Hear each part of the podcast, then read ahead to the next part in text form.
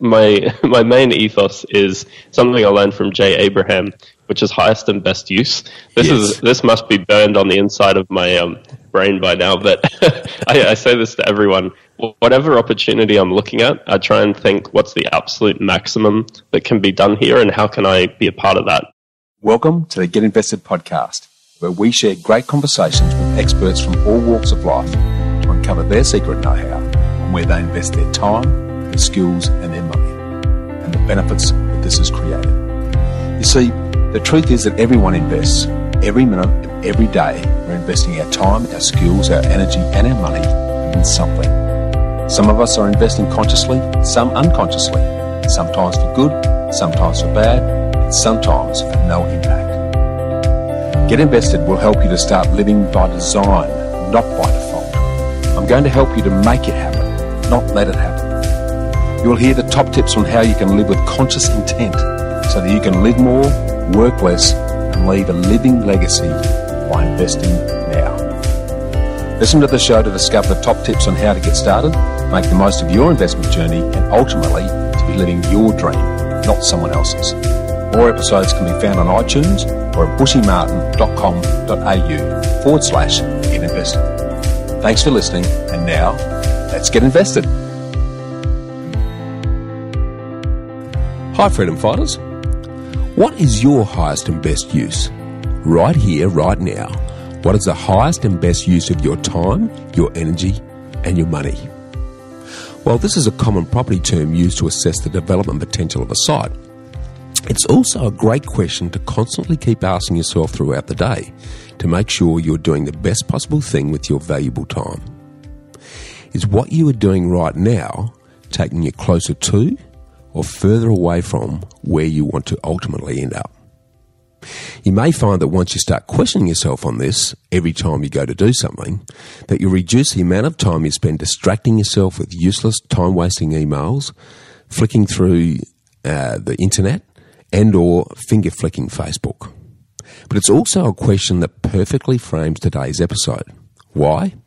Well, a few weeks ago, we enjoyed an intriguing chat with Kevin Graham about the sizable benefits of building an online Amazon product based business, commonly known as an FBA or Fulfilled by Amazon. Kevin's a former South Aussie turned global gypsy who's living the dream doing fantastic things in this space. Here's what many describe as a location independent digital nomad, which is just techno babble for traveling the world and sitting on the beach in a hammock, sipping on cocktails with a laptop that you use for a few hours a week to generate the income needed to go anywhere and to do anything. Along with a lot of you, I got pretty excited about this as a potential semi retirement play for us, and I wanted to know more. Googling the subject, which is always dangerous, I was coming up with incredible headlines like this one How hundreds of young entrepreneurs are making generational wealth in less than five years. Now I was getting seriously excited. To check it out further, Kevin kindly introduced me to today's guest, Coran Woodmass, a specialist fulfillment by Amazon or FBA business broker who helps online founders sell and investors buy these type of businesses. He gets to see the good, the bad, and the ugly of FBA online hustles and is perfectly positioned to give independent observations on the merits or otherwise of building or buying online business opportunities.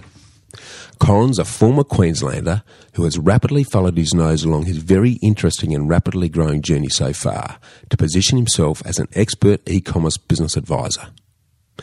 He's also an investor and a globetrotter himself, and he's living and working with his wife in such exotic locations as Prague, Barcelona, Vietnam, Chiang Mai, and New York, just to name a few so far. So, should you look at building or buying an FBA business? If so, are you suited? What do you need? And what does it take to be financially successful in this space? Is an FBA business an alternative option to generate a passive income and to build wealth that will sustain your lifestyle long term? If and when is an FBA business worth considering? And finally, is an FBA style online business for you? Coran openly, honestly, and informatively answers all of your questions on this emerging and intriguing opportunity, and the answers are really going to surprise you. So please sit back and enjoy this lively and in depth chat with Coran Woodmass.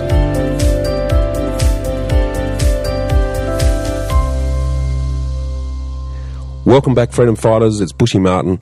And today we've got the real pleasure of spending some time with Coran Woodmass. Now, Coran uh, is a really flow on from the chat I had uh, a few weeks back uh, with Kevin, who's been very active in the uh, Amazon e commerce space. And if you believe all the hype, there's some pretty exciting opportunities uh, to build, sell, and, and buy and invest in businesses in that space. But today we're going to find out the reality. So, uh, welcome, Coran. We're really looking forward to uh, diving in deep with that with you, mate. Thanks for having me, Bushy. Awesome, mate. Now, as a fellow Queenslander, what I'm keen to do initially, uh, for those who don't know you or what you do, can you start by just giving us a quick snapshot on who you are, what you do, and where you're heading, please, mate? Sure. Um, so right now, I'm the founder and managing partner of the FBA Broker. Um, we were the first business brokerage worldwide to start focusing exclusively on selling businesses that have an Amazon sales channel. And yeah, that's that's what we've been doing for the past couple of years, and it's been going really well.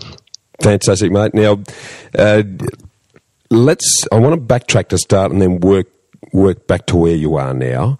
And what I'd like to do, if we can, is focus on the period from when you left school. Uh, what did you do?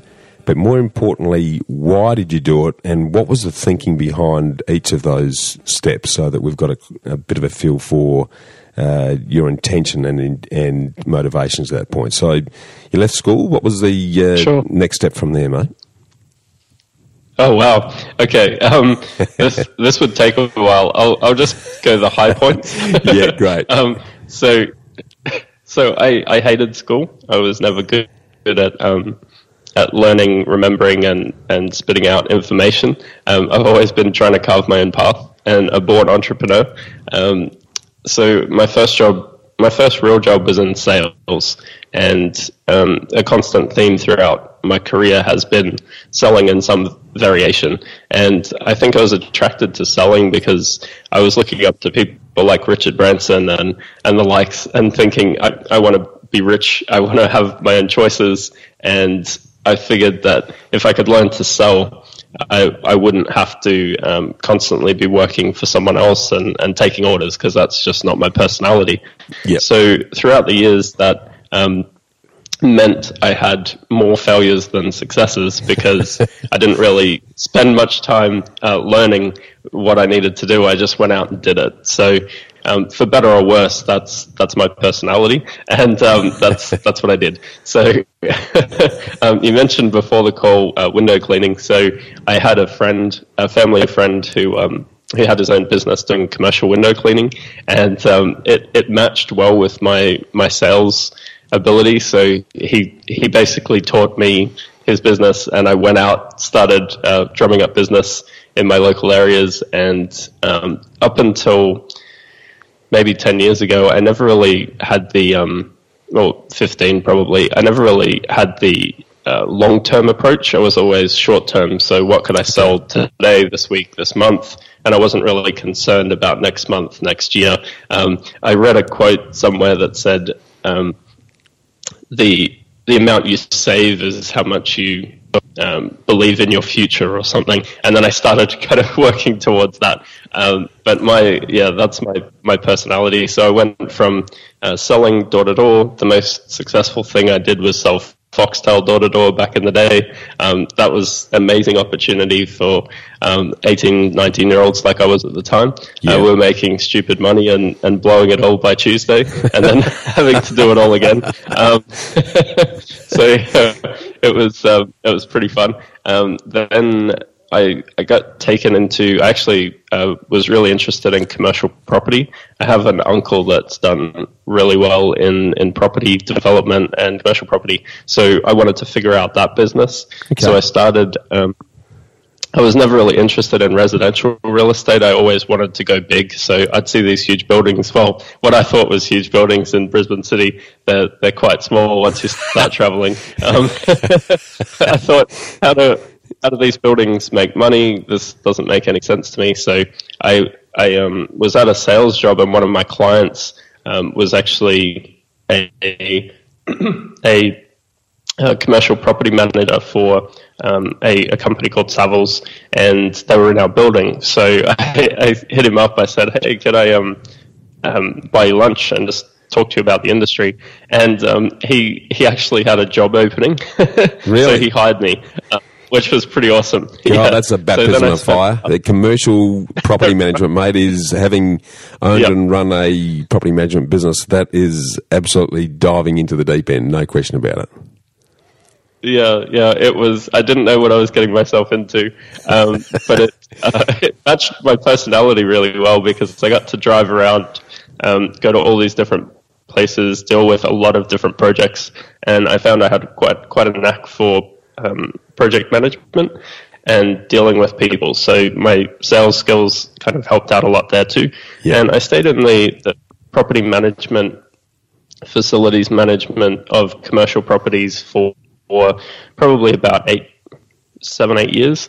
Okay. And then um, I kind of hit a, a ceiling of of what I wanted to do there and I started getting more into um, market, learning direct response marketing. So again, taking sales skills and trying to develop that online. And, yeah, can um, we can we just, online because sorry, Mel, just backing up there. When you, when you say you hit a ceiling, what what what do you mean by that? well, um, uh, I, I kind of knew this earlier, but I I quickly realized that um, no one I was working with was actually owning any of the buildings. we were all just working for these big funds, and um, yeah, it's uh, to to get to that ownership level. It just wasn't yeah. the, the, path I was taking. Taught me a lot about um, property, a lot about budgeting, a lot about um, financials, and then also project management, of course. Yeah. But then I just I was at the end of where where I could go. I saw the guys that were in this more senior positions, asset management and the like, and I saw all their lives, and I just thought, hell no, I don't want to do that. so they're, they're people who are busting their boiler with a lot of stress, working really hard, but still don't have probably the, the income or the capital to in, invest in property themselves. So they're sort of trapped on the treadmill. Is that a, is that a fair description uh, of what you're saying? Yeah, absolutely. Yeah. Absolutely. You have sort of in in Australia, um, obviously being Australian as well, it's you know there's there's kind of a um, a middle class mindset. I think without really realizing it, you think because your your salary increases that you should be living the good life, and really because of taxes and other things. Um, and just keeping up with the Joneses, you're, you're on a treadmill. Like I said, you're not really going anywhere. You you can brag about your your income increase by X amount, but it doesn't really do anything. And you're the one that loses because you end up working more hours, and that just doesn't make any sense to me. yeah, perfect, perfect. So that, and then the old lifestyle inflation kicks in because the more you earn, the more you spend, and then you actually you don't end up. Yes.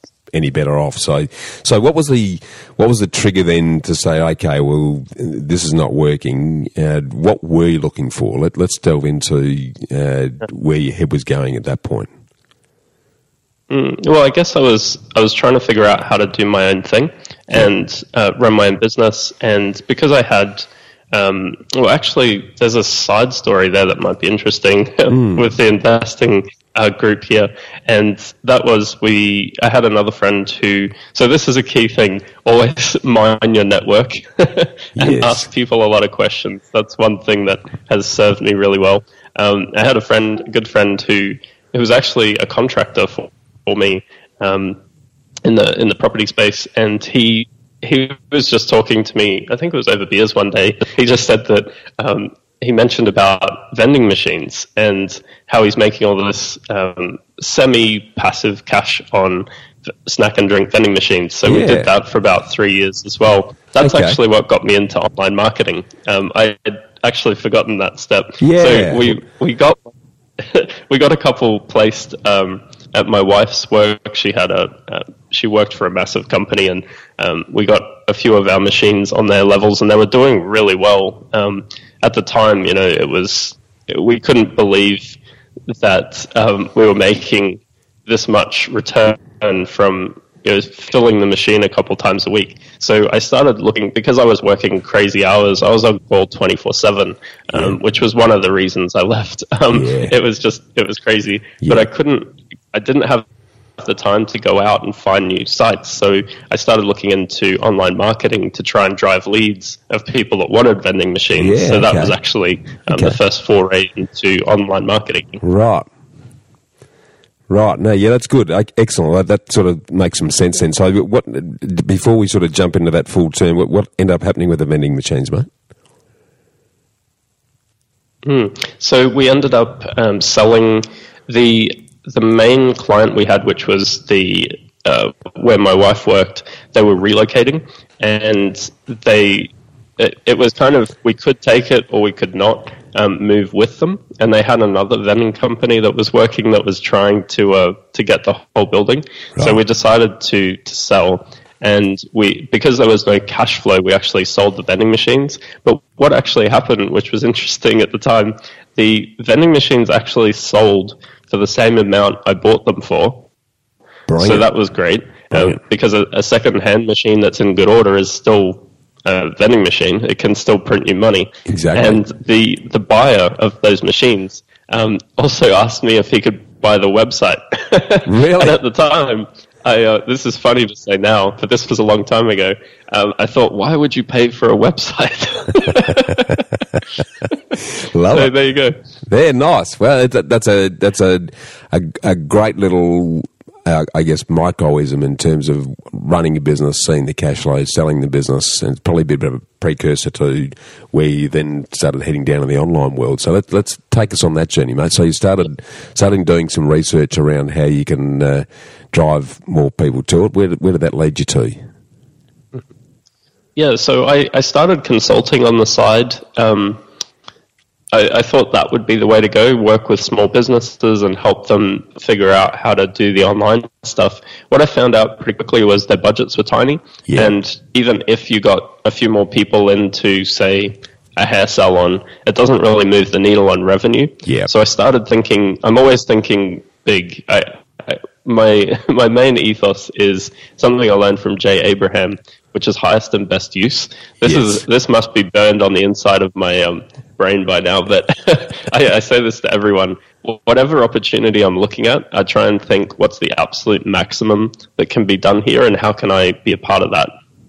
So when I was looking at the, the marketing world without a marketing degree, I'll add, I um, I started thinking, okay, I need to go where the money is here. And big companies spend a lot of money on marketing, and they a lot of them probably don't have a great deal of knowledge online. Um, interestingly, my wife had has a marketing degree. She's never worked in marketing, um, and at the time she was, while she was at uni, I was studying. I, I've, she always says I've studied more than her, even though I didn't go to university. And um, at the time, I, I was learning stuff about online marketing that she wasn't learning, and it, it's just so far behind. It's I've, it's better now, but back then it, it just wasn't.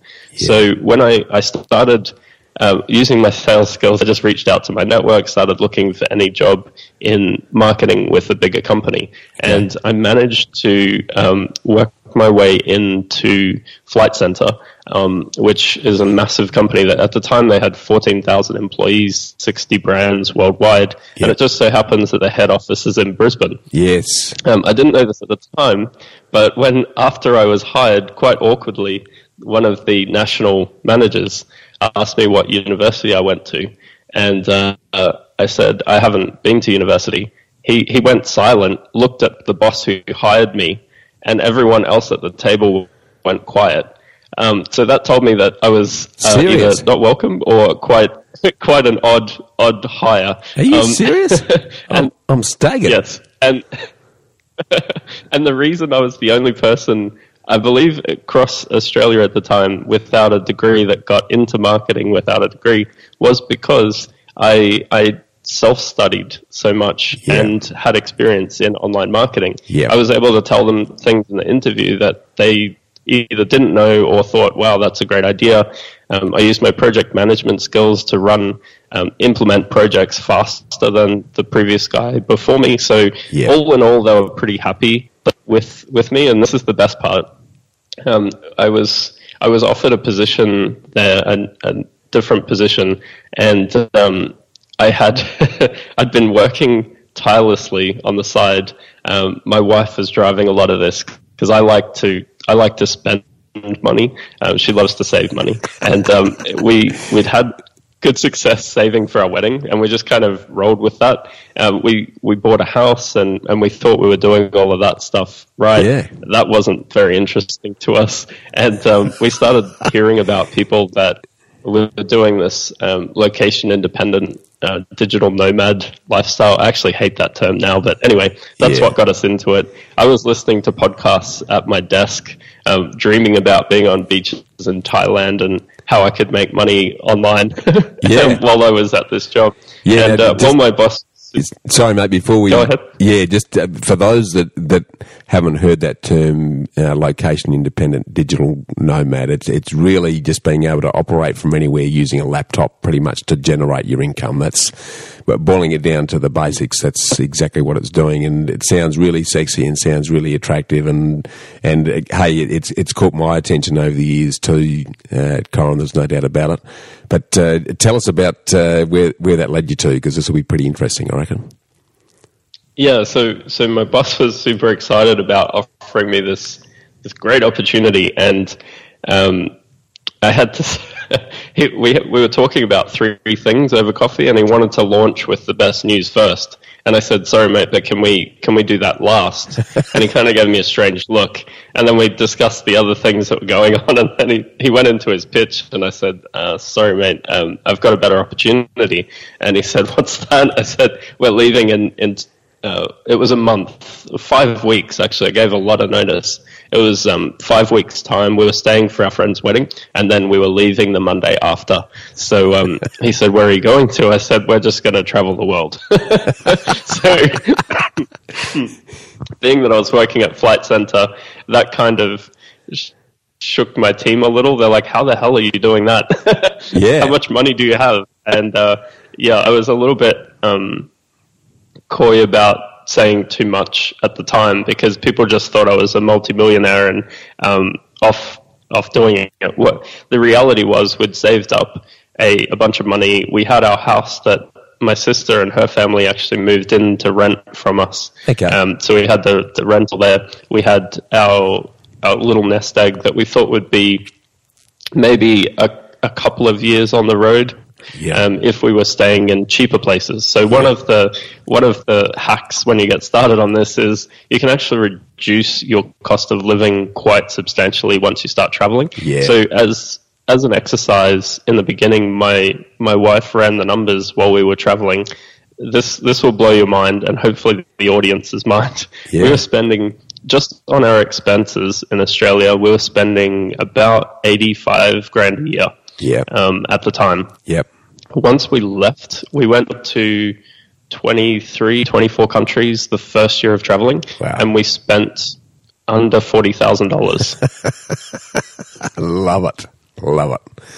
And it's, yeah, because you Yeah. don't need all the, the, the frills and spills and, and the cost of living in, depending on where you're traveling, obviously. Uh, you know, eating and, and, and staying somewhere can be next to nil if you, if you're clever about how you do it. Uh, Share a bit of that with us, mate, because I think that's, uh, you know, one of the, the, the vision that my good wife and I have is that we're not far away from being in a position where our income is going to be very comfortably generated here in Australia, but we're going to have a series of locations around the world where we can live like kings at a fraction of the cost. So, uh, because w- Australia is a relatively fairly expensive place to live, and uh, we've we've tried uh, already Mendoza in South America, and uh, we're we're looking at Vietnam next year, and there's a number of other locations where you can you know really enjoy a fantastic lifestyle on the smell of an ollie rag. So sh- share a bit of that with us. I'm pretty pretty interested, mate.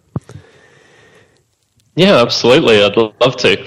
Um, so there's a couple ways to look at this. Um, one is to to wait until retirement and then and then figure this out. So particularly in Southeast Asia, I've met a few people that um, are retired. They're enjoying the the lower cost of living, but they're they have a, a fixed income or a finite amount of funds. Right. So they they can kind of get caught on this trap where they they're living on on low cost, but they kind of get stuck there. Yeah. They don't really have options. Yeah. So this is where the the quote unquote digital nomad um, scene comes into play. So Yeah. a lot of the the people I know, Kevin included, um, uh, you know, set up somewhere like Chiang Mai, northern Thailand. The Yeah. cost of living is is low, Yeah. but the the lifestyle is really high Yeah.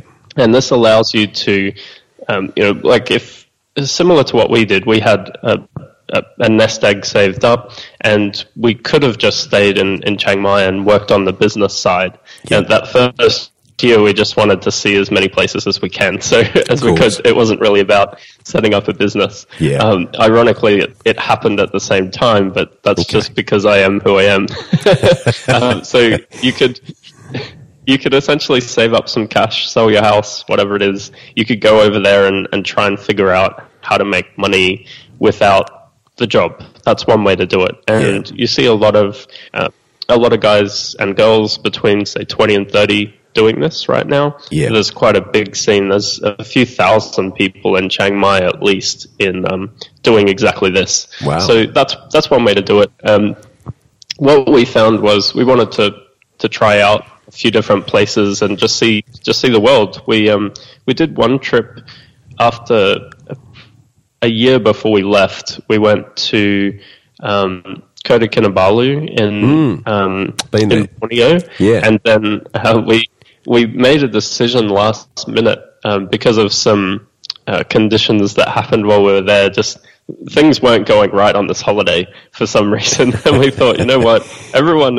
everyone we know goes to Phuket, so let's just go find a flight to Phuket, and we'll go see if we can change and like it over there. So Yeah. we did. We flew to Phuket, um, paid uh, extra fees and stuff. Didn't really care. Just whatever. Get us to Phuket. We had a great time, and we were staying in a four star hotel.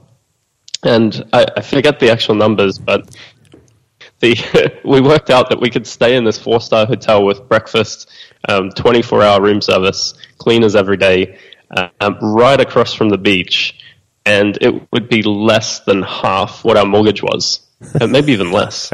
Um, and that kind of wakes you up. You're like, wait a minute, if I just move.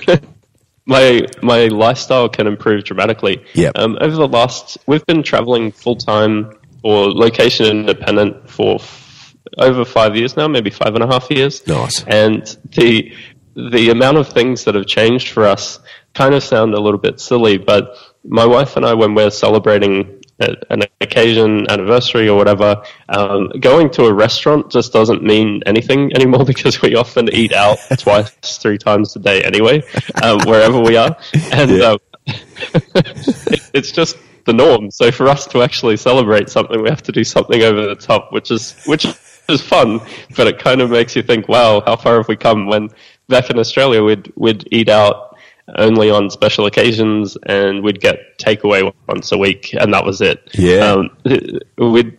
Wouldn't even go to the movies that much because it costs so bloody much to go to the movies in Australia. Yeah, good call. No, So, um, it's, yeah, that's awesome. That's awesome. And It did, yeah, over a period of time like that, it would completely change your thinking around around all of that. So, so okay, that's that's really good. So you're enjoying the world. You're you're looking around. Uh, you, being the person that shoot first and ask questions later, you you, you obviously, I guess, swimming in that pond of quite significant pond of people in Chiang Mai or, or similar locations elsewhere where people are starting online businesses, decide to have a crack. T- talk us about the, the what happened there, mate, if you can. Yeah, so the first location we went was Vietnam, actually. Okay. And my goal was after leaving Australia was to not do anything business related, um, not just holiday. Yeah. And um, Yeah. it took two weeks before I was sitting in a hotel in uh, in Hoi An in the middle of Thailand. And uh, I started. I- got an email from someone about um, how to build an e-commerce business, Yep. and that was this little spark that got me started.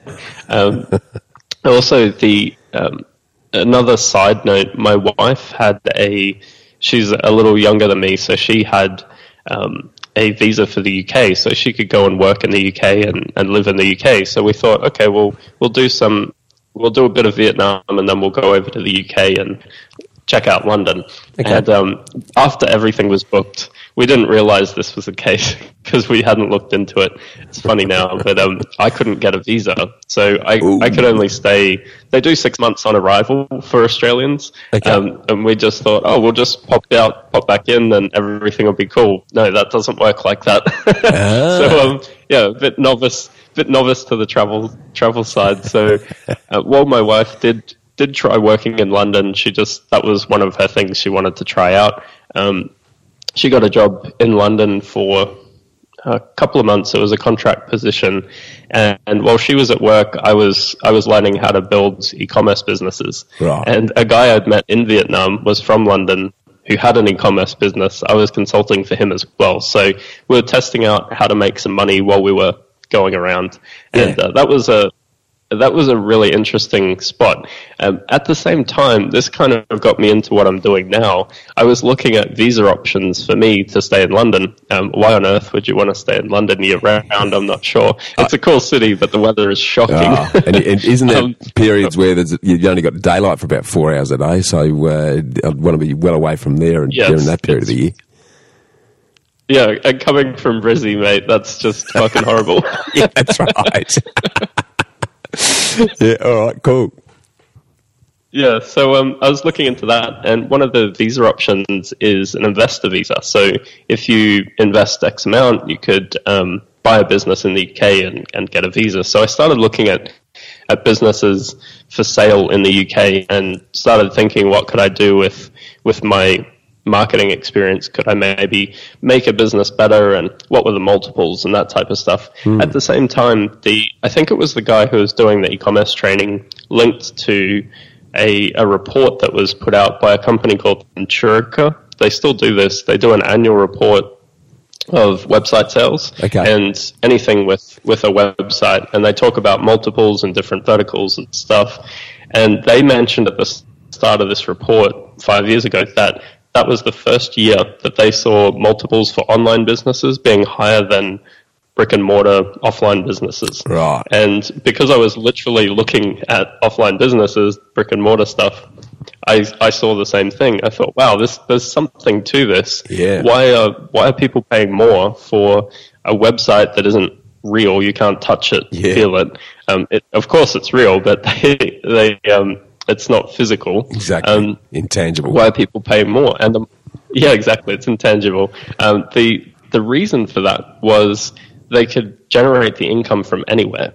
Yeah. So I got really interested in this in this topic, and at the same time, I know you're into property, but this this was my experience. Um, we had a single house yeah. um, in in the north of Brisbane, yeah. um, and what my sister was paying was the goal was to cover the expenses, really. Yeah. Um, but what we noticed was if anything went wrong with the property, we'd, we'd have to dip into our own pocket. Right. And if we even went to market rates of what we could rent the property for, the situation was pretty much the same. Yeah. They weren't really paying that much less than market rate. Yep. So we decided to sell the house. Yep. And um, that was a that was a fun experience. I was in Vietnam at the time while we are trying to sell this house, and um, it sold in a couple of weeks, which was great. The mm. property market was super hot. I, I literally don't even watch it anymore, so I'm not sure what it what it's like now. But back then, it sold in a couple of weeks. Yeah. Um, we priced it to sell and, and cashed out. We we made a good return on that, and yep. thanks to Aussie tax laws, we didn't have to pay tax on that yes. that um, gain because yeah. it was our principal place of residence. Exactly. Still, yep. So yeah, so that that was a nice little windfall, and I thought, well why don't I've been looking at all these online businesses. Why don't I start um, investing, seeing if I can buy something, build it, grow it, and sell it? Yep. And that was my my approach. So I ended up building a pretty pretty sizable portfolio of of money making websites, for want of a better word. Uh, they were all different types of affiliate or um, affiliate AdSense kind of income.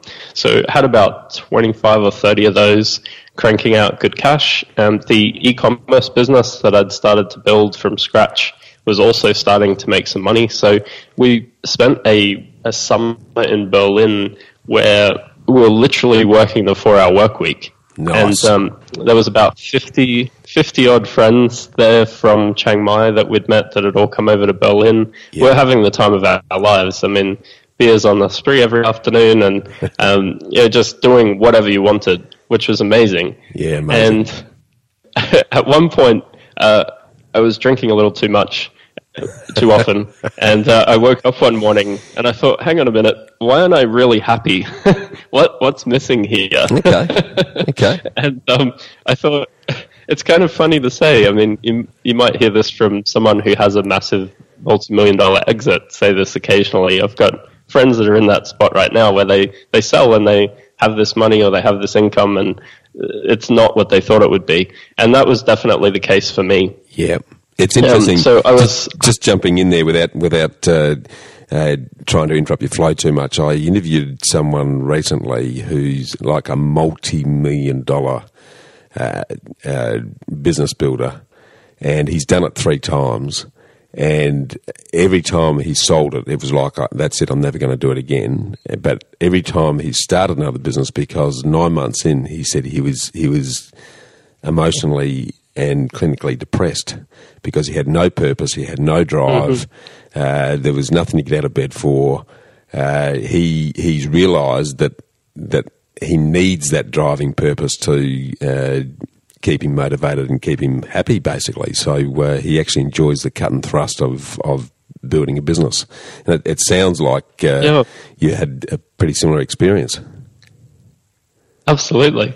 Yeah, and I, I firmly believe that. I, I think the only really the only real reason to get out of bed in the morning is to go achieve something, whatever yeah. that is. It doesn't need to be business related, but whatever that is for you, and it just so happens that that's what it is for me. Yeah. Um, so at, at, this time, um, while I was, I wouldn't say depressed, um, I was just kind of uh, disillusioned with where I was. Yeah. Um, and I couldn't tell anyone this because people would have hated me for, for saying it. I so it. I, it. was all it was all internal, right? It was con- internal conflict.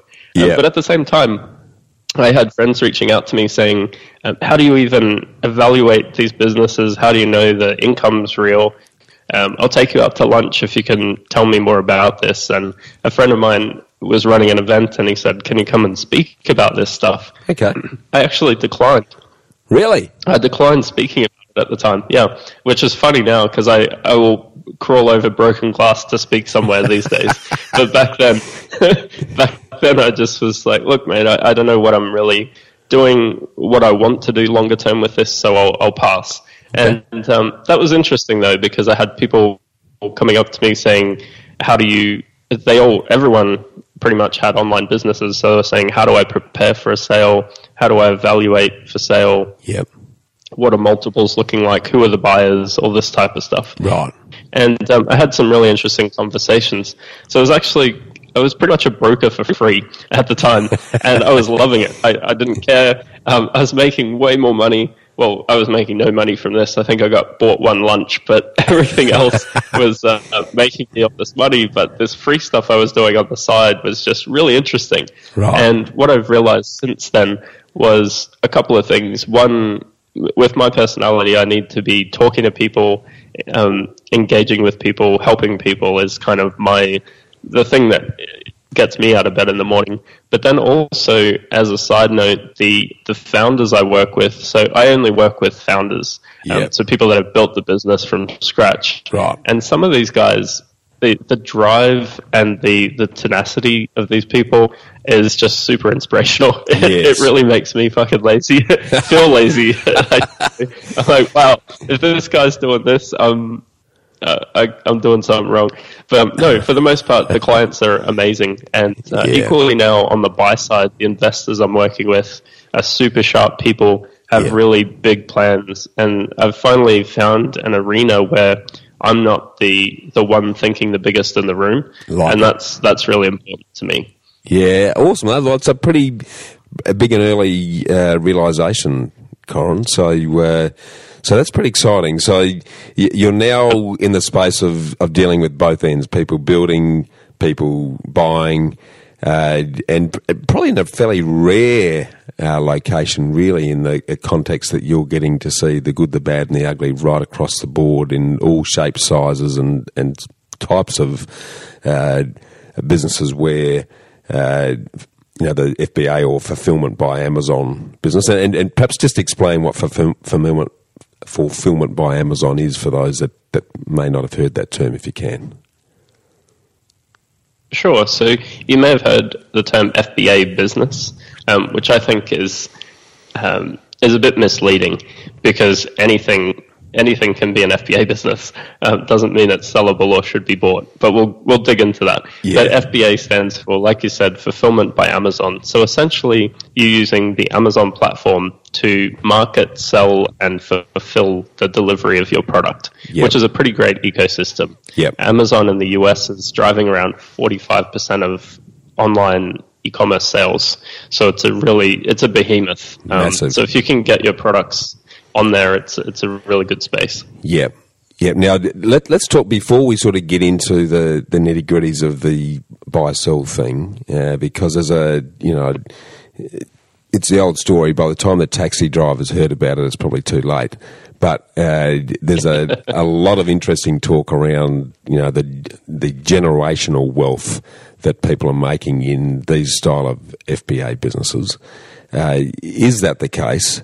Uh, if so, what does it look like? And if if someone was looking to either uh, start and build a business and or invest in buying one of these businesses, uh, who are they and what should they look like? Uh, and should they do it? I mean, there's about 15 questions in that, but can you sort of just talk us through some of those key things, just so that people are hearing the, the real info rather than the, than the dream that they might be picking up from listening to uh, information from other sources?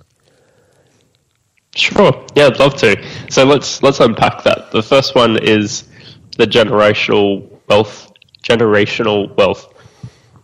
So um, two years ago, we started the FBA broker in mid 2016. Right. Back then, the average valuation I was doing was around three to four hundred thousand. So call it three hundred and fifty thousand US dollars. Yep. Was the average size of business that we were valuing back then. Okay. Fast forward to 2018 we now have a minimum list price of $1 million USD. Wow. So now we're doing seven and eight figure deals instead of uh, low six figure deals. Mm. So the market itself has grown significantly, and we are now all of our clients effectively were making millionaires wow. when they sell. Yep. So there's a lot to that. Um, so it's not just, hey, I want to be a millionaire, come to you with nothing and we'll make you a millionaire. Yep. There's a lot of work that goes behind that. So I'd love to unpack what's what I'm seeing as um, businesses that are being built right now that can continue to be sold sold for seven eight figures and ones that can't. Yeah, yeah, yeah. Good. Let's dig into that. Mm. So in the FBA space, you will you'll typically see uh, training of how to um, make how to put in five hundred dollars and create a, a multi-million dollar business. Um, that's bullshit. Um, plain and simple, that is bullshit. Yeah. Um, it, it, does not not happen like that. So I um the e-commerce business I built, we actually sold, and we turned we took some of that cash and put it into a business that ended up we we sell health supplements. It ended up being an Amazon based business. Okay. That wasn't the intention. Excuse me. That's just what happened. Okay. And um, at the same time, I started uh, shortly after started in the brokerage space. So that's kind of how I got into it. So I've been on both sides of the fence. I've been a buyer, seller, and now a broker. And in the in the FBA world, there's a lot of ways to make money through Amazon. Not all of them are, are an asset that you can sell. So the only real way to to define this is is what I focus on now. So when people ask me what I do, I say I work with founders of consumer product brands that have an Amazon sales channel. Right. So that's really what I work with. Yep. So the things that are selling that have real value that investors want is is when you can solve a real problem for a customer. Yep. And they love your products and you can give them more products. So ideally, this is the cool thing with Amazon that no one really talks about. Everyone in, in courses talks about how to find what's selling, go source it from China, throw it onto Amazon, get it ranking, and you'll you'll be a millionaire. Um, Yeah. a few years ago, that actually worked, mind you. Yeah. now it's getting really hard Yeah, I was going to say go from scratch. yeah, like any any pioneering business, anyone who jumps into that pioneering pioneering exercise, if if they're half smart, can do all right. But we're probably at the stage of the life cycle now where the people selling the gold gold pans are making the money, as in the courses to to flog this idea, whereas the people who end up with the gold pans are, are you know looking at pennies rather than than pounds. Am I reading that right? Yes, absolutely. And you know the ecosystem changes so fast that a course that was written two years ago. Um, I have friends that sell courses, so nothing against the courses. I Sure. mean, that's how I got into e-commerce. I did a course, Sure. so it, it helps to learn. Um, but I wouldn't take everything you learn as gospel. You have to you have to be willing to figure it out yourself. And what I've seen recently is people literally giving up because the old ways don't work. Yep. The market's changed, Amazon's changed, the customers have changed, Of course, it's mature. and uh, the rules have changed. Yep. So yeah, absolutely, it's maturing. Um, there's a there's less space at the top on the first page of Amazon search results Yep. for a lot of products. So there's less room to break in and and get an easy win. Yep. So what is working right now, if you're starting from scratch, is is figuring out a problem first. Yep. So building a real business, basically, figuring out what, what your target market has a problem with. The great thing with Amazon is you can you can dig into reviews. You can buy these products. You can try them out. You can uh, look at the reviews, see what people are complaining about, and then make it better. Yep. Right. So a friend of mine does this in, in one of the sports niches. He's really into that. Um, so he's been testing his products. He gives the products to his friends. He makes them better, tests them, and then sells them. So while they're not proprietary or patented or anything, they are better than what's available on the marketplace. Gotcha. And you know, if you can build, if if you find that one first thing, so say it's you're in in this niche, you you love this market, you find a, a solution to a problem that people want to buy, and then you find other products around there that they'll also buy before, during, or after that purchase. Yep. Then you're on a winner. Yep. If you can if you can build products around that audience and build a brand, even if you're not selling a ton of um, making a ton of revenue outside of Amazon. If Amazon is your main channel, but you've built this audience Yep. outside of Amazon that you can actually go and talk to. You could go to an event and sell your products in person. Yep. This comes back to the selling thing, right? Of course. Don't be afraid to sell. Yeah. Exactly. If you can get to that point, that will always be sellable. And I can go into the, the details of what makes a business sellable once it's in that spot. But Yep. that's really what we look for. And that's what the smart money in this space is looking for. Yeah. Now, give me. Can you give us a, a sort of a, a real example of what you're talking about here? So just so we put some some shape around what sort of product and what sort of uh, uh, modifications or or improvements. I just just like to put some shape around that if we can. Sure. Um, unfortunately, that's going to be a little bit tricky because um, in this space, it's you'll find that a lot of people don't talk about their niche. Of course, of course, so that's their giving, IP. giving you an, an yeah an actual example, I I can't. Um, what I'm trying to think of is something outside of of um, our clients that would give yeah, a reference Yeah, point. yeah, gotcha. So- Understand. Um, app, so I, I have a ton of Apple products on my desk. I know that you're not going to build necessarily the next Apple, but I'll explain why this is interesting. So Yeah, the Apple Apple products are higher priced than their competitors. Yep. Arguably, in some ways, maybe better, maybe not. But they they really know their audience, yeah, right? So they they understand what you want, what you want next, and give it to give you the best experience while buying the product. Yes. Um, I'm in Barcelona, Spain right now, and I bought a um, some accessories for my my laptop over at the the store here, and the Apple store is absolutely packed. Yeah. because everyone wants Apple products. Yeah. Um, so this isn't exactly replicatable, but if you put, I read somewhere that um, when Steve Jobs came back to Apple, that he said to the team, uh, he got kicked out as CEO, then Yeah. brought back in, Yeah. and he he had a table in front of him, and he said, "All we're doing is what's on this table. so if it doesn't fit on this table, we're getting rid of it because they had expanded the product line too too far. Yeah. So they really understand their core audience, Yeah. and they deliver products to them. Yeah. Because of their marketing and positioning, they can charge higher prices Yeah. for arguably something that you can get elsewhere, or maybe even now, some of their products aren't even the best products in the marketplace. No, but you but- still love them. the brand is so strong that uh, it's almost a prestige item now when you're carrying a. Uh, Yes. There's a culture, Yeah, exactly. a cult that's actually developed around the whole Apple branding piece. So I, I totally get that. Yeah. So what, I, what I'm hearing is, and what you're saying is, which is no different to actually starting any business, is identifying a real problem to a real set of customers, and then uh, Mm-hmm. marketing to them so that they they see you as the pinnacle of uh, the best person to provide that, and then you add things on Yes. that are all still part of that. So you're extending that, and you're creating re- repeat and loyal customers as a, as a consequence of that. So that's that's just fundamental good business sense, really. If you're going to build a sustainable, profitable, and sellable enterprise, which is awesome. The um, uh, but what I'm hearing then that the old days of uh, white labeling a, a baseball cap and flogging on on Amazon, uh, that's a go nowhere proposition. Basically, is uh, is what I'm hearing. So, what, am I right then in saying that uh, the days of just creating this sort of side hustle?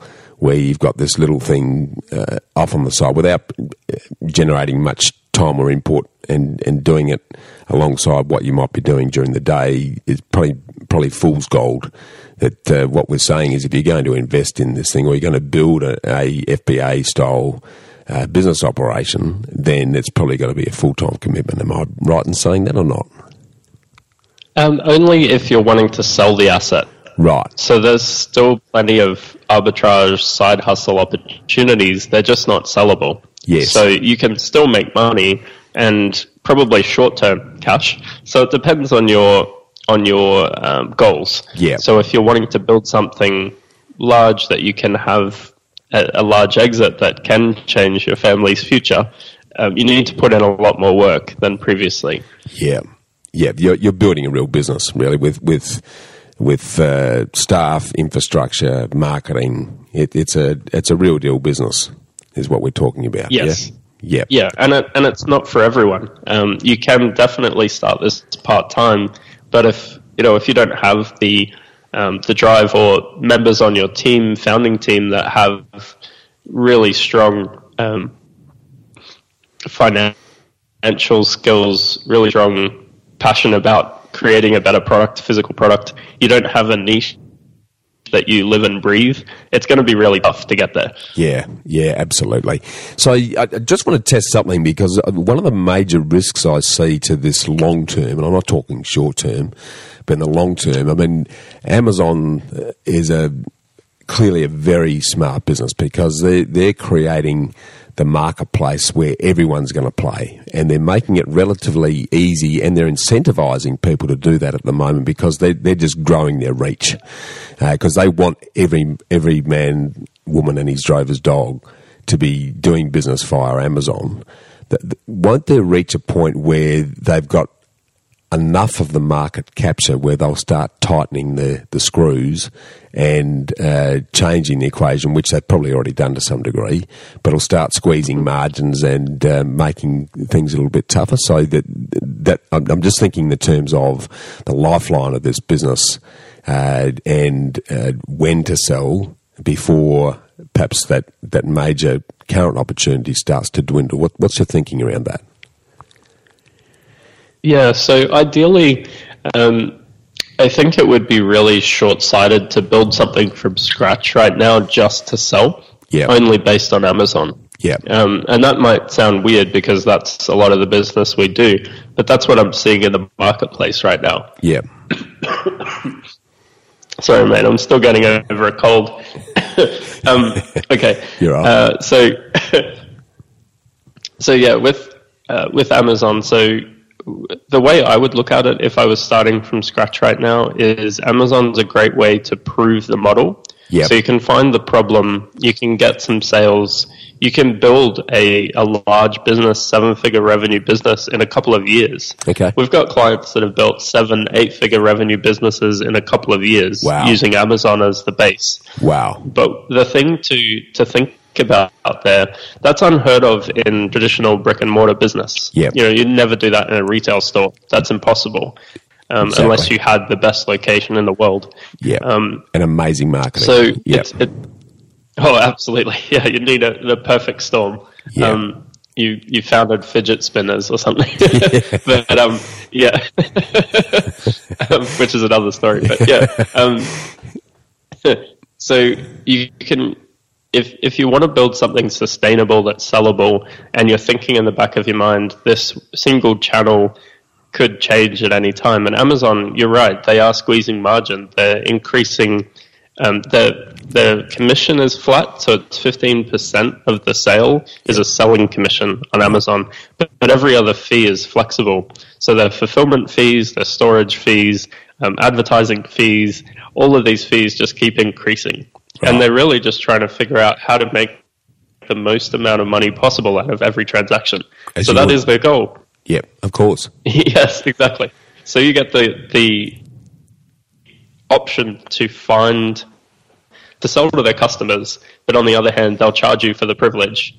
So longer term, it's it's really about how else can you reach a customer. Yeah. Because- and that, that really goes back to the knowing the customer's problem, knowing the target market really well. If you can go to an event and people are lined up at your stall or tent, you're onto something. Yeah. And you could definitely build something outside of Amazon. And you can use some of the profits that your business is generating to do that Yep. a lot of people don't want to do that. And I get it, it's hard. Um, so right now we're seeing a window of opportunity where a business like that that has some potential outside of Amazon can be sold. What I'm predicting is, is in the next six to 12 months, maybe it's 24 months, a, a real tough thing to sell. So I think especially if it's a random mix of products that don't have a, a single core target market, Yep. that buyers are getting less interested in that type of business. Yep. And and eventually it will be you need to be diversified because Amazon will change. Um, we're going through a deal at the moment. Um, the investment manager that's that's vetting this business is actually saying, "Look, I, I love the business. Here's my offer and here's why. And one of the things he's looking at is the the margin compression or the fee increase from 2016 to 2018 is Yes. what he's looking at. Of course. And he's like, okay, well, this this increase is significant and it's going to increase. So I can't I can't base my future on because the bulk of the income is Amazon. I can't base my offer on future revenue staying the same Yes. or Exactly. future margin staying the same at least. Exactly. So he knows, yes, yeah. So he knows that he needs to take some of the cash out of this business to diversify. yep. So that's factoring into his offer. Of course, smart, very smart. So, okay, well, let, let's let, let's say uh, tomorrow uh, I decided that uh, I wanted to uh, build a FBA style business. Uh, who am I? How much cash have I got to have in my pocket? What am I up for? Uh, what's the journey look like? And with, with the crystal ball firmly in hand, uh, what sort of a an exit strategy am I likely to be adopting, mate? Can you put some put some shape around that for us?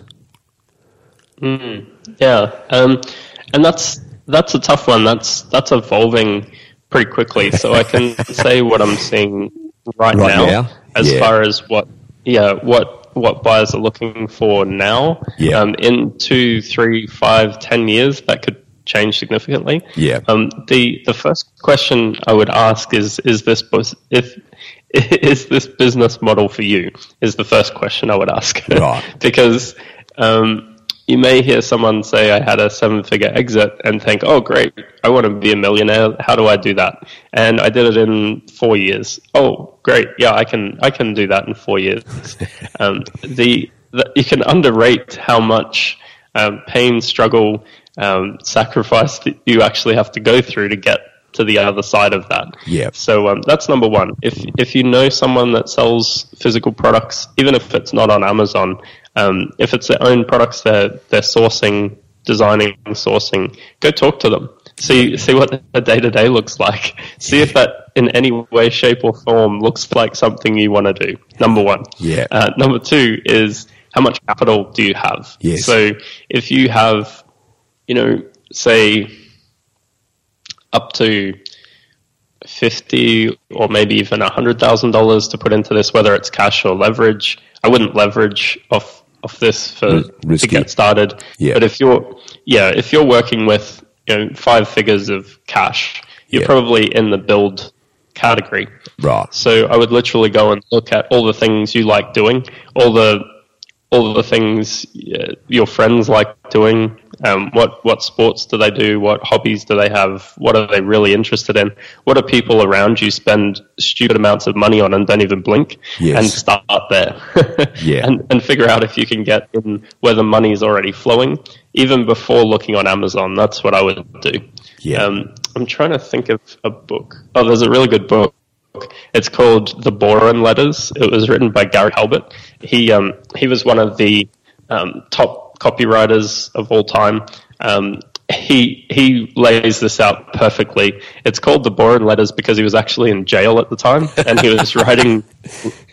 I love this. He was writing letters to his son Bond um, about how to how to get into marketing and life. Um, this this book is hilarious. I love it. and um, it it's just a great read, and it will literally tell you how to find a target market and how to um, how to find products. Not necessarily products because he talks about information products, Right. but how to find a niche and how to leverage that niche. So it it's a and then how to sell it. More importantly, so if you read that, that'll give you a good a good primer.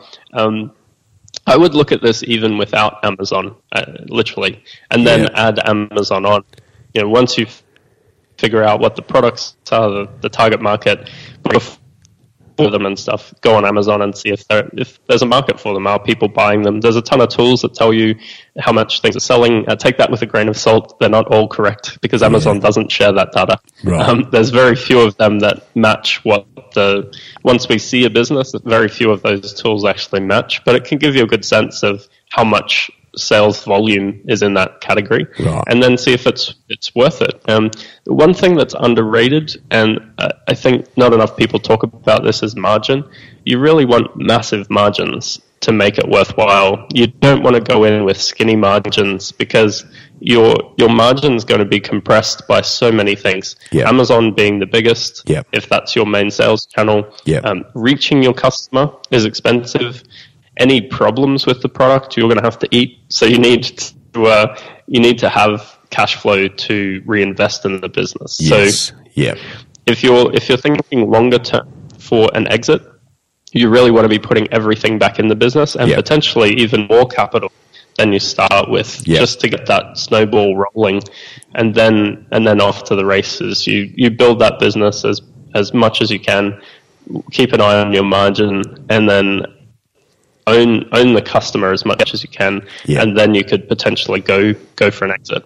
Yeah, what- you've just described, uh, Coran, in a in an online world is exactly what my wife and I did with our rent roll business. So we sussed out the opportunity, looked at the competition, uh, started slowly and surely. Uh, we had a for the first five to six years had a simple reinvest before reward strategy. So everything went back into the business.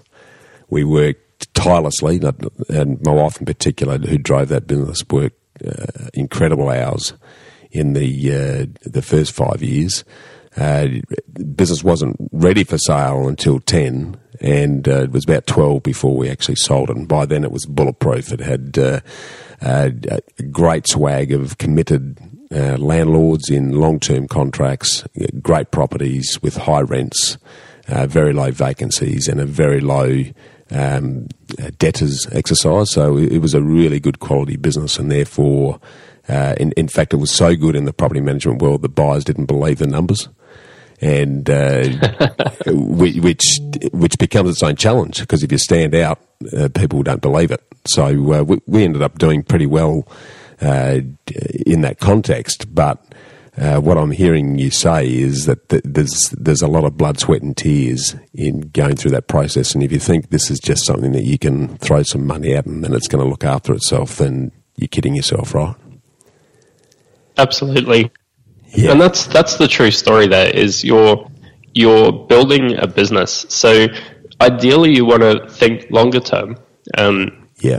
You know, if you if you could build this thing, grow it for 10, 10 12 years, and really get behind it, that's ideally what you want to build. You could potentially sell that earlier in the space if if the metrics were right. Yeah. But the the buyer coming in wants to see that runway. They're not going to buy something they think is going to die tomorrow. Of course.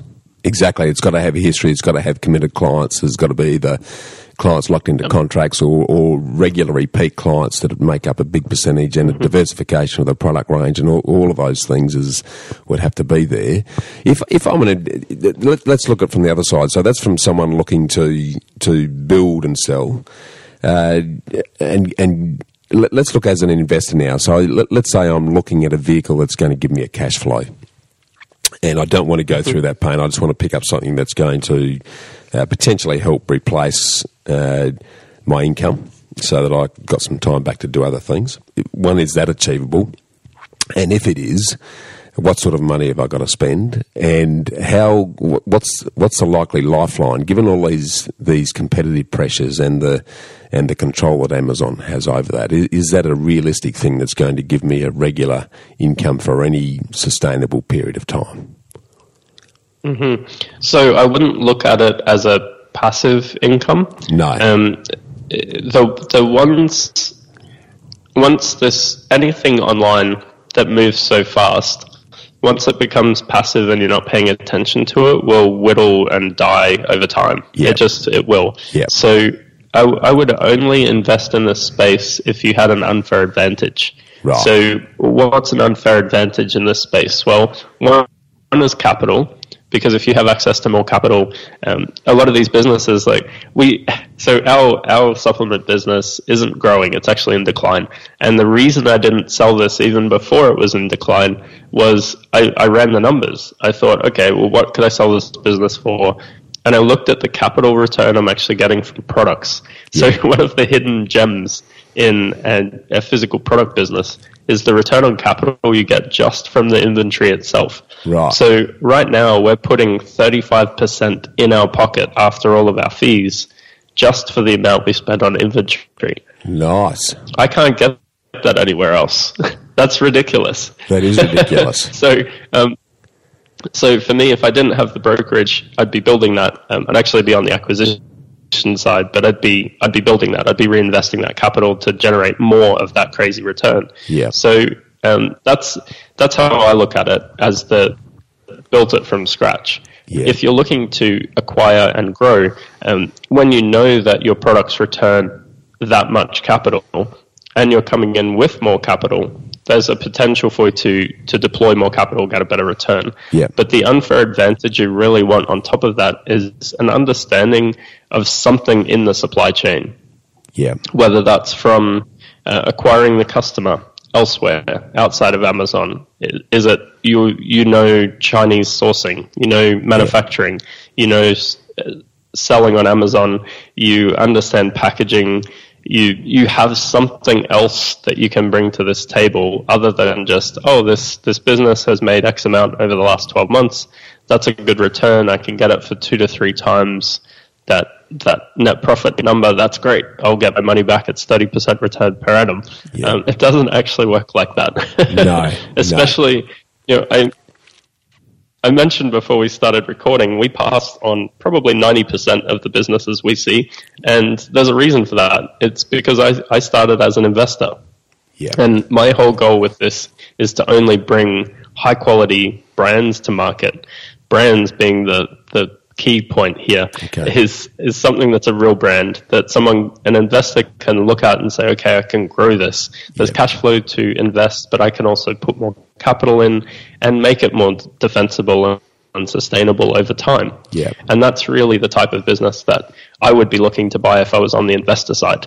The downside of that is in the lower price points under a million dollars, it's really hard to find. Right. The we we report on we track and report on all of all the public business sales that have an Amazon sales channel that sell physical products. Yeah. We've been doing this for over two years, yeah. and for 2018, we've done a half yearly review. It's on our website, and you can see that that the sell through rates under a million dollars, ten percent.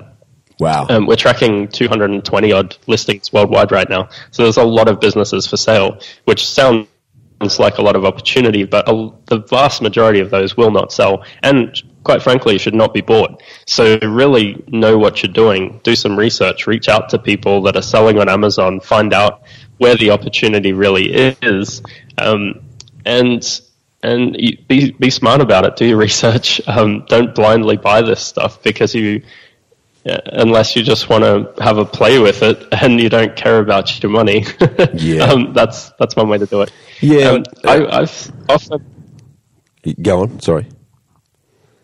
Um, I often get asked if you have what what's the perfect amount to start with. Yeah, and I have actual Amazon sellers that that reach out to me or they're in the space and they say I've got a hundred thousand dollars. What should I buy? And you know that's that's really not enough. Yeah. In my opinion, a hundred thousand US because the vast majority of deals under a hundred thousand um, are, are that small for a reason. Yeah. So maybe they've maybe they've got to a point in the market where they're the leader, and that's all it's going to do.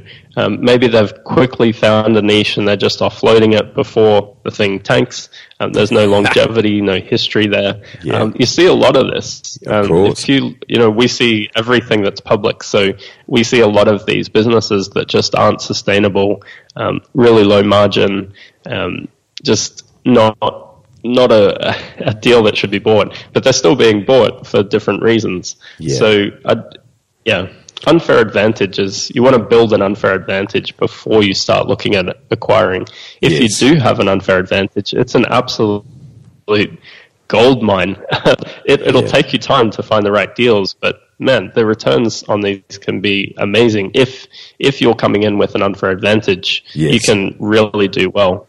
Yeah, because you're then value adding to something that's already existing and taking it to another level. So, just so what I'm hearing, I'm just sort of trying to sum this up for those that might be listening to us. So, if I'm going to uh, look at building an FBA business, I've probably got to be starting with a hundred odd k ish. Um, uh, tell me if I'm wrong uh, or somewhere between 50 and 100 that I've got to put in. And then I've, I've got to, this is a pretty much a full time proposition.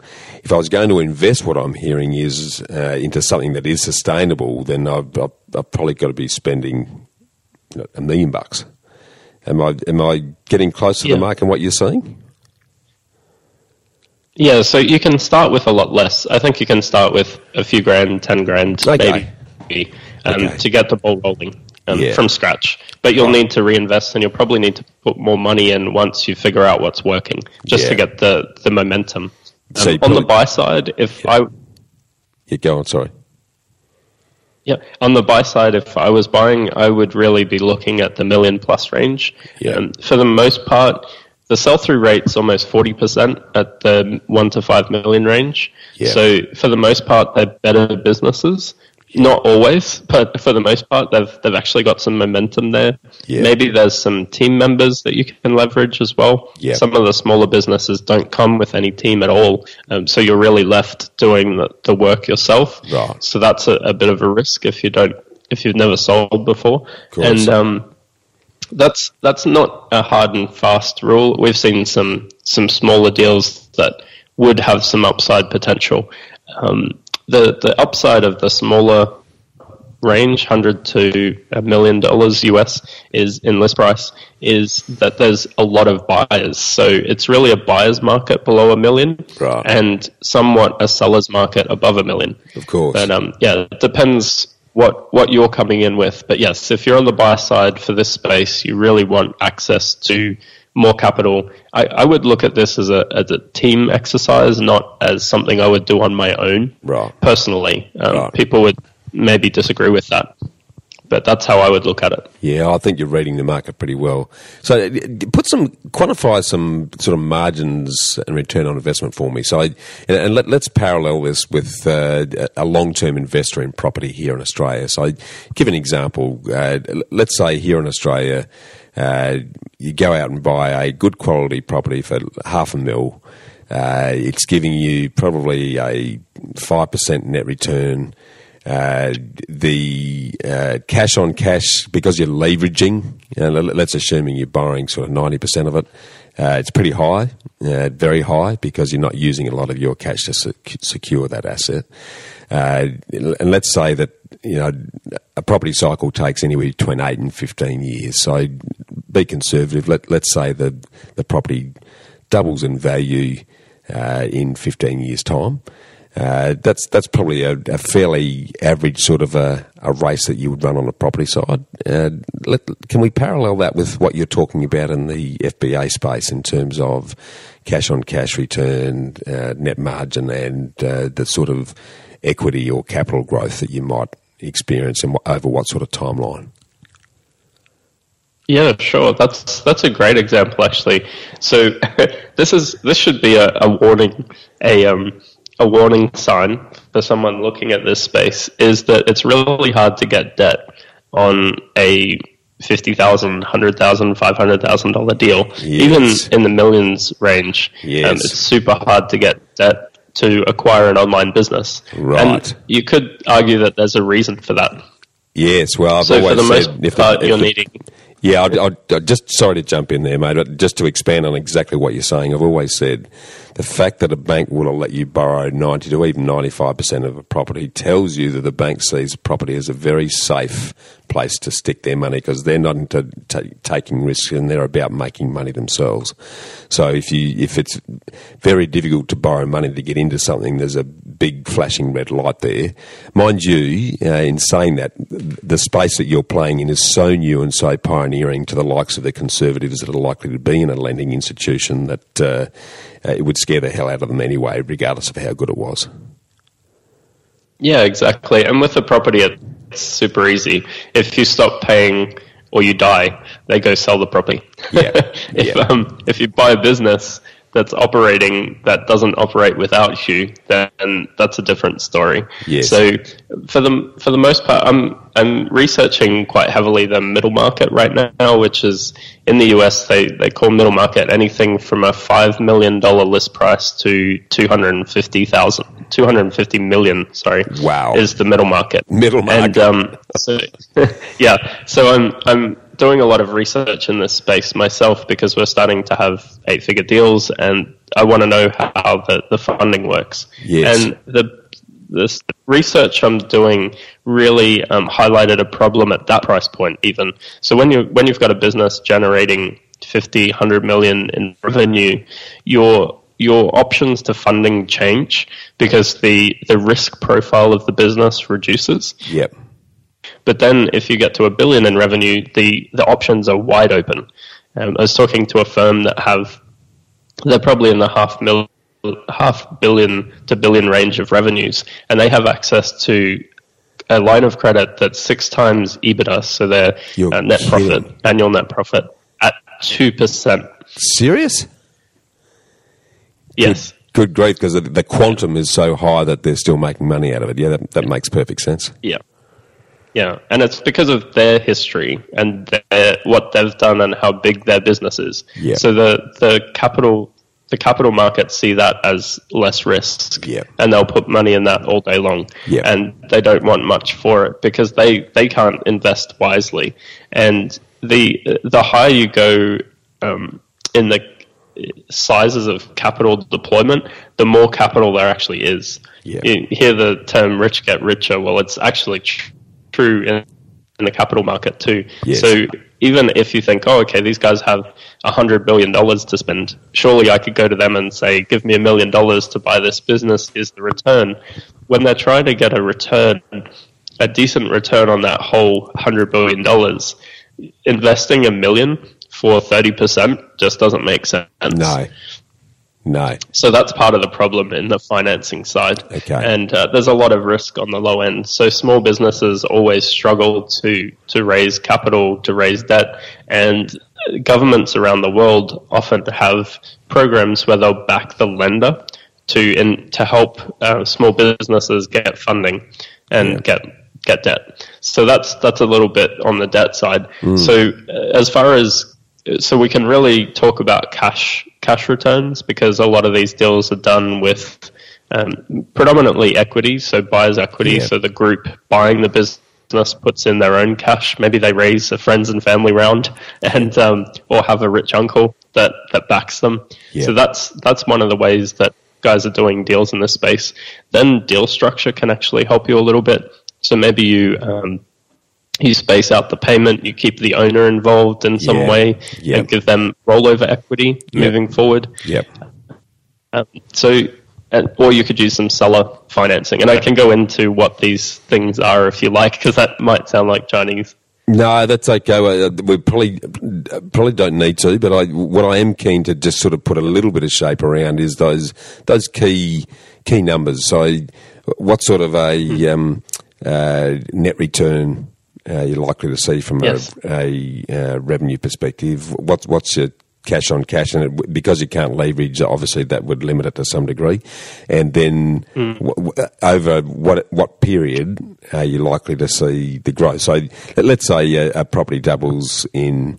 Uh, 10 to 15 years, and we're seeing a, a year on year capital growth figure of, of uh, somewhere between 6 and 8% in that sort of vicinity. Uh, how does that sort of equation apply to what you're talking about? Sure. So it's not exactly apples for apples, um, but I'll, I'll explain. So in 2017, out of all the deals we saw closed, the average net margin or average claimed net margin of the businesses that actually sold was 30%. Wow, So yeah, that's massive. but that's using that's that's using a a formula called seller discretionary earnings. Yep. It's not EBITDA. So um, EBITDA is earnings before interest, tax, depreciation, and amortization. Yep. So it's not the actual cash that the owner would put in their pocket. It's how we how we normalize income. Yep. So if you're running the business, you could potentially one thing it doesn't take into account is how much they're putting into inventory. Yep. For example, Yep. and that's separate. We Yep. use a cost of goods sold method. Yep. Um, so you need to factor in how much inventory you're you're going to pay. Also, doesn't factor in taxes. Yep. So you need to figure out your own tax structure because yours will be different to the seller in most cases. Yeah, of course. Um, and then what you need for growth. So how much would you actually reinvest for growth? Yeah. So your actual net return that you would would put in your pocket on a 30% net margin business could possibly be 15 to 20% Okay. after all of that's taken out. okay, still pretty healthy. Yes, absolutely. Yeah. And tough to get elsewhere. Yeah, yeah, and the the sorts of, you know, again, this is how long's a piece of string, but uh, I'm, I'm talking, let- let's say, ten to fifteen years in property before you've doubled doubled your capital. Uh, let's say uh, you've built something from scratch. Uh, what sort of a, a realistic time frame are, you- are you looking at to get in a position where you've got a, a reasonable capital growth on your equity? um, sure. So I'll just close the loop on the buy side because Yeah, sure. I sorry. think that that timeline is actually helpful. So the reason there's a 30% net return um, is because the the multiple that the business will sell for is a multiple of cash flow or, that SDE number, seller Yeah. discretionary earnings for the past 12 months. So typically you're seeing any a list price anywhere from two to three times what the business made over the past 12 months. Yep. So in essence, you can get your money back in theory in three years' time, buying at a 3x multiple. Um, it may or may not exactly pan out like that, but that's what you're looking at. But the thing you're missing, or we haven't really talked too much about, is the, the return on capital for inventory. Yeah. So yes, you need to do deploy more capital into inventory, but that's a second um, cash on cash return engine that you have inside the business, and you can always liquidate inventory, right? So um, there's two two returns that you're looking at in a physical product e-commerce based business. Yes. Yeah, good call. Good call. I because I, I, keep thinking services because that's the business I'm in. So uh, that's a that's a good call. Yeah, awesome. Look, um, that's been a very useful discussion to put some reality around the uh, the I guess the living the dream scenario that uh, is often put out there that you pick up elsewhere. And I really, really appreciate you going into quite some detail and putting some shape around that, mate. I think it's going to uh, really uh, allow the listeners to make some more informed decisions around whether that's something they've uh, one have an interest in or or two have the ability to even consider. So uh, that's been very useful. Thank you. But coming back to yourself now, mate. Um, uh, what's the the question I generally like to ask, and we, we do that of anyone we look at look after here in our business, is what's what's your dream lifestyle look like? Uh, does it differ from your current lifestyle? And with you, probably not. And uh, what are you going to be doing to uh, invest to either bridge a gap if there is one, or more importantly, make that sustainable long term? Mm-hmm. That's a great question. Um, so, since my Berlin experience, I make a point of never settling. So, to say on where I'm at right now um, would would be against my um, my forward momentum. So, I'm very happy with my lifestyle. Um, I will put that out there um, for sure. I, I, get to live uh, in cool different locations. Uh, we can. I got asked to speak in London, and, and I was on a plane a week later um, from Chicago to London. Just done. Let's go. Awesome. Um, so that's cool. On the what am I investing in? So right now, our brokerage is growing super fast. So my actual workday lifestyle is pretty horrible right now. yeah. Excuse me. Like like you were saying, building the rent roll business, uh, you need to put in the work, right? So yeah. to uh, to get that return. So yeah. right now, it's a lot of a lot of grinding. Um, I do. I love 80, 90 percent of what I do, so it's it's fine. Um, yeah but I am investing in building out my team and building out systems in the actual business to make it more sustainable. My my goal is to actually be able to do deals without myself being involved, and that's not because I don't want to do deals. It's just I know to expand, I'm going to need to do that. So this yeah. year we'll do uh, say 20 million odd in transactions. Next year I want to do 100 million. So wow, that's that's a leap um, I'm not going to be able to do that on my own. So that's something I'm heavily investing in in time, money, and energy is building a team, training them up. And I think we can build something really sustainable here.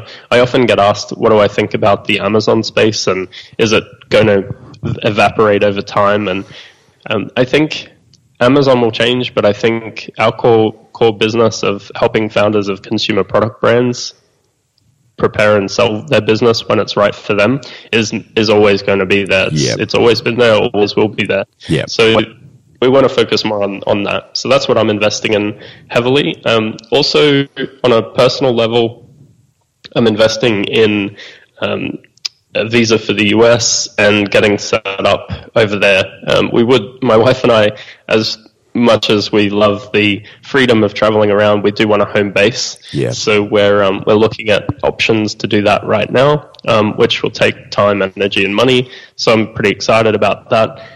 Um, so yeah, that's that's what I'm working on. Yeah, awesome, mate. That's fantastic. Well, look, I, am mindful of your time. Uh, you've been very generous, uh, very generous so far. But there's a couple of the, the old ambush bushfire lightning round that I like to sort of close off the podcast on with some regular questions that the audience are really keen to get your thoughts on.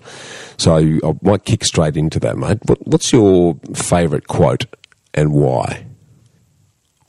Yeah, I think I mentioned it before is highest and best use from Jay Abraham. Yes. Um, it it just it's the perfect thing to ask yourself when you're looking at anything. Yeah. Is this the highest and best use that I could get from whatever I'm doing? And that served me really well. Yeah, that's a cracker because if you start your day with that question, this is the highest and best use of my time, then uh, that will soon sort out what your priorities are. It's an absolute cracker. All right, what about, uh, and you've mentioned, mentioned a couple of good books already, but uh, in addition to those, is there a top book that you'd recommend people read, and, and again, why? Sure. Um, so, in this realm of of physical products and investing, um, a couple of books that I can't just give one because um, I, I, read yeah, a lot. I, I've been I've been known to read two books a week, so um, I'll just pull up my Audible and see what's what's the top stuff. So yeah. I, I read a book recently that uh, if you're looking to invest in businesses, is probably the perfect book to read. It's called "I Love Capitalism: yep. An American Story" by Ken Langone. He's the co-founder of Home Depot um, in the US. So yep. he's he's someone that I, I, really admire and look up to. He started in investment banking and then really took off once he started investing in businesses. Yeah. He's 83 years old now, works seven days a week, holidays with his staff and clients, and loves every minute of it. Love he said he wouldn't sleep if he didn't have to. So he lives and breathes what he does. Love it. I think if I could get to that age and still be loving it, that would be awesome. I'm right um, with you. The Snowball Yes, the old Warren the Buffett Snowball special. Which, yep. You've you've read that? Yeah, yep. it's a cracker. Um, that's awesome. Yeah. as far as a, a, good story, Shoe Dog by Phil Knight. He's the founder of Nike as well. That's that was a great book. Um, and Total Recall, somewhat controversially, yeah. um, Arnold Schwarzenegger's autobiography is amazing. I agree. Uh, Arnie's uh, sometimes misaligned, but he's if you look at his life from way to go, he's he, he's really ticked some yep. boxes. There's no question about it. He's uh, big fan of property too. He is. No, you're absolutely right. Okay, now this one's a little bit left field for you, given you're a globetrotter, but uh, uh, but it's something that's near and dear to the hearts of a lot of Aussies. Uh, what's the top thing that you've done to minimise your tax? oh man, um, I've gone round in circles on this for for a few years. So um, I love Australia in a couple of for a couple of reasons. One of them is our tax system, for the most part. If once you actually cut ties with Australia, you're no longer tax liable in Australia. Yeah. So I love Australia for that. Um, I think that they're they're going to tighten up on this in the future, and we're we're planning accordingly. But um, yeah. yeah, that's that's what I managed to do. But literally physically leaving the country will actually, if you set things up right, will mean a zero tax situation in Australia if you remove all ties, Love which is isn't easy to do. So that's a, a, very extreme way to to minimize taxes. Yeah, but I can see what you're doing, and and then depending on when you there, then decide to put your income. There's a whole bunch of quite beneficial countries around the world that mean that you're minimising your tax as well. So I'm sure you're probably taking advantage of that, which is awesome. Okay, uh, what's what's the worst and the best piece of investment advice that you've ever received, Coran? Oh, um, yeah. Related to this conversation, it wasn't advice. It, it was advice in my own head. was was looking at returns on a um, an asset, a digital asset, so a website for sale, and expecting that return to continue. That's just a novice um, approach. Yeah. And I, I bit, bit the bullet pretty hard on that one. um, so yeah, that's uh, I've had the, the good and bad of that. Um, best advice I've ever received. That's a good question. Um, so a couple of years ago, um, before I started the FBA broker, I was actually in Barcelona at a bar at a conference talking yeah. to a friend of mine, and we were talking about how to get into the brokerage space. And I was saying, look, there's all these firms that have been around for 10, 15 years in the online space. How do I ever compete? And um, I, at the same time, I said this FBA thing is building momentum. There's a lot of buyers, and he said to me, mate, just just go be the FBA broker. No one's doing it. Go do it. and I thought the uh, market wasn't big enough, but I'm happy I really took his advice. Um, yeah, yeah, it's very good advice. It's it's funny, you know. Uh, uh, I've found the same thing in in business in Australia. The it's almost counterintuitive because when you're starting a business, you think, "Oh no, I've got to be there for everyone just in case I miss out, and I've got to pay the bills." But the funny thing is, the the deeper and narrower you get, uh, the the better off you are because you are coming back to that uh, unique point of difference that you spoke about before. Uh, you're going to attract that tribe, and as long as you're clear on what that tribe is, then you're you're giving your business a much better chance. So uh, that that that is very smart advice, no question about it. Now that's awesome. Final question then, mate. Um, if you were to speak to a school leaver what would you advise them to invest their time, money, and skills in to create freedom? A, a school leader? A school, le- school leaver. So someone's about to leave school and uh, they've come to you. Oh, school leaver. Yeah, sorry. Yeah, yes. so, yeah, sorry, right. mate. They're just leaving school and they've said, Coran, uh, I don't know what I should do with my life, but I, I want to be financially free. Uh, what should I do? Where should I invest my time, money, and skills to make that happen? Absolutely. So I call from my core, I believe sales skills are the hands down the best skill to have, um, regardless of business that you go into or investments you do. Um, you need to know how to sell because no, if you, if it's your business, no one else will be able to sell the business as well as you can. So I would I would learn to sell. I would go do a commission only sales job. Everyone hates these. I cut my teeth doing um, commission only door to door sales, and it was the hardest and best thing I ever did. Yeah. So definitely go do some sales, learn how to sell. Then you'll be able to um, create your own destiny. Really, truly, yeah, if you can knock on a door, pick up a phone, and make a deal happen, that income coming in, you you have no limit on what you can do. Spot on, brilliant. That's awesome. All right, mate. Um, what's next new and exciting for uh, Coran Woodmass and FBA Broker? Sure.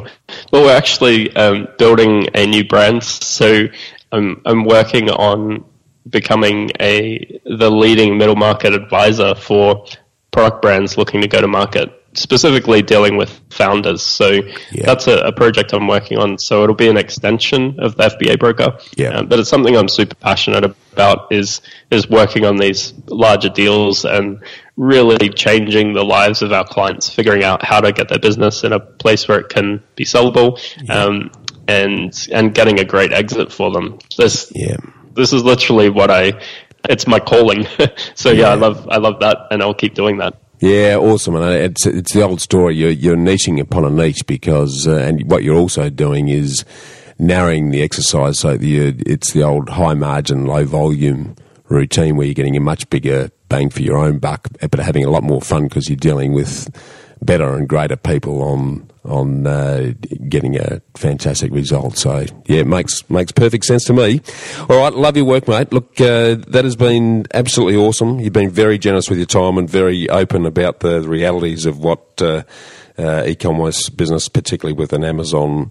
Uh, uh, backup has been that's been very informative to me and those that uh, would have an interest in that area. So very appreciative of it. Uh, if people want to contact you to talk more, and you know, I think you, you occupy some very rarefied air in that because you're looking at businesses across the board as a go-to person. Uh, initially, to understand what they should be doing, so they can then come back to you at the point they decide to either buy or sell. I think you're extremely well positioned. So, uh, how should they be doing that, mate? Sure. So if you're interested in this space, buying, selling, what have you, go to fbabusinesspriceguide.com and you can get our latest report. So I mentioned earlier we've been tracking all the public, tracking and reporting all the public sales in this space for over two years. So you can get that report, no opt-in required. And if you want to see what's happening on a weekly basis, there's so many deals in this space. We now do a Market Watch Monday email. And the best thing whether you're a seller or a buyer, is at the end of each of those emails. So on, the, on that same page, you can opt in for this. You just say yes to MarketWatch Monday emails. Um, we'll send you an email each Monday. At the bottom of that email, we literally link to every new listing we find each week. So back when I was investing in online assets, I would have loved a resource like this where someone just compiled everything that's available and gave it to me. And we also comment on what sold the past week for what multiple and what the new listings are and what multiples. So we've been tracking tracking and reporting on this for, for years. So jump on that list. It's free. You can just opt in. You can opt out whenever you want, but it's a great way to see what's happening in the space. Mm. And you can reply to any any one of those emails. Me or one of the team will will get back to you with with help. Um, we often refer buyers. So I said before, our, our minimum list price is a million dollars US now yeah. and above. So um, if someone's looking to invest less than that, jumping on this list is the best way to find what deals are out there and and see what's happening in the market. Brilliant. Yeah. Absolutely brilliant, mate. Well, look, uh, again, uh, love the work you're doing. Uh, you've been very, very generous with the time and the information. It's going to be very useful to a lot of us. So keep up the great work, mate, and uh, keep globetrotting. And uh, I'm sure at some stage, mate, I'll bump into you in the traps. Uh, I'm not sure it'll be a bar in Barcelona, but uh, we like to travel as well, mate. So I'll make sure that I shout you a beer when uh, when we actually um, the universes collide and uh, keep doing what you're yeah. doing, mate. It's awesome work. Yeah, thanks, Bushy. This has been fun. Thanks, Coran. Appreciate your time, mate. Talk soon. Bye. Well, freedom fighters, how good was that? To get a summary of all this investment gold in the show notes, just email me on hello at khgroup.com.au. That's H-E-L-L-O at khgroup.com.au. Or check us out at www www.bushymartin.com.au forward slash get invested. I look forward to joining you next week for another episode of the Get Invested podcast. So thanks for listening, and as always, dream as if you live forever and live as if you'll die